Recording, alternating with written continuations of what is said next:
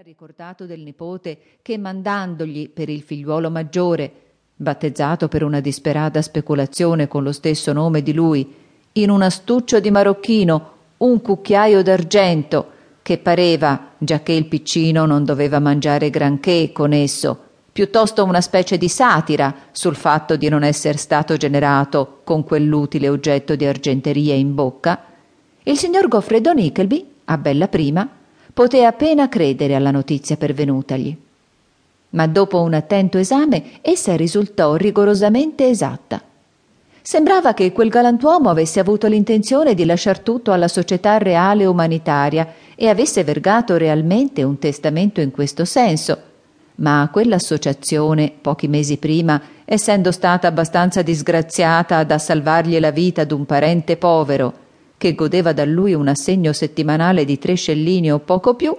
egli aveva, in uno scoppio di esasperazione naturalissima, revocato con un codicillo il testamento, lasciando tutto il suo al signor Goffredo Nickleby, con una particolare menzione della propria indignazione non solo contro l'associazione salvatrice della vita del parente povero, ma anche contro il parente povero che s'era permesso di farsi salvare. Con una quota di questa eredità, il signor Goffredo Nickleby si comperò un piccolo podere nei pressi di Dawlish nel Devonshire, dove egli si ritirò insieme con la moglie e i due figliuoli, per vivere della maggior somma di interessi che sarebbe riuscito a ricavare dal resto del capitale e di quel po' di prodotti che gli avrebbe potuto fruttare il podere. I due coniugi godettero tanta prosperità insieme che quando morì il marito, una quindicina d'anni dopo questo periodo e circa cinque anni dopo la moglie, si trovò in grado di lasciare al figlio maggiore, Rodolfo, tremila sterline contanti e al minore, Nicola, un migliaio e il podere, che era molto più modesto di quanto sia possibile immaginare. I due fratelli erano stati educati insieme in una scuola di Exeter ed essendo avvezzi ad andare a casa una volta alla settimana, avevano spesso udito dalle labbra della madre lunghi racconti delle sofferenze del padre al tempo della sua povertà e dell'importanza dello zio defunto al tempo della sua ricchezza. Un diverso effetto avevano prodotto quei racconti sui due, giacché mentre il minore, che era di carattere timido e riservato, non ne traeva che propositi di evitare il trambusto del mondo e di prediligere la quiete della vita campagnola, Rodolfo, il maggiore, derivava dalla narrazione, ripetuta tante volte, questa duplice morale, che la ricchezza è l'unica sorgente di felicità e di potenza, e che è giusto e legittimo assicurarsene l'acquisto con tutti i mezzi che non mandino in galera.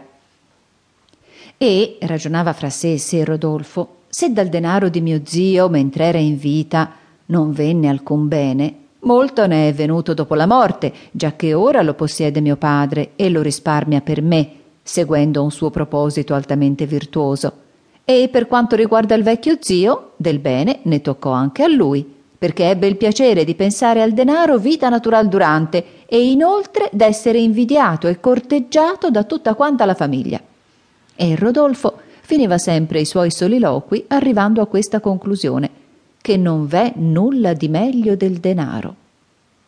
Non limitandosi alla teoria e anche in quella tenera età non lasciando arrugginire le proprie facoltà nelle semplici speculazioni astratte, quel ragazzo promettente cominciò col fare a scuola, su una piccola scala, l'usuraio, prestando a buon interesse un minuscolo capitaletto di gessetti e di palline e allargando a grado a grado le sue operazioni finché non salirono alle monete di bronzo di questo reame e non gliene vennero dei notevoli profitti.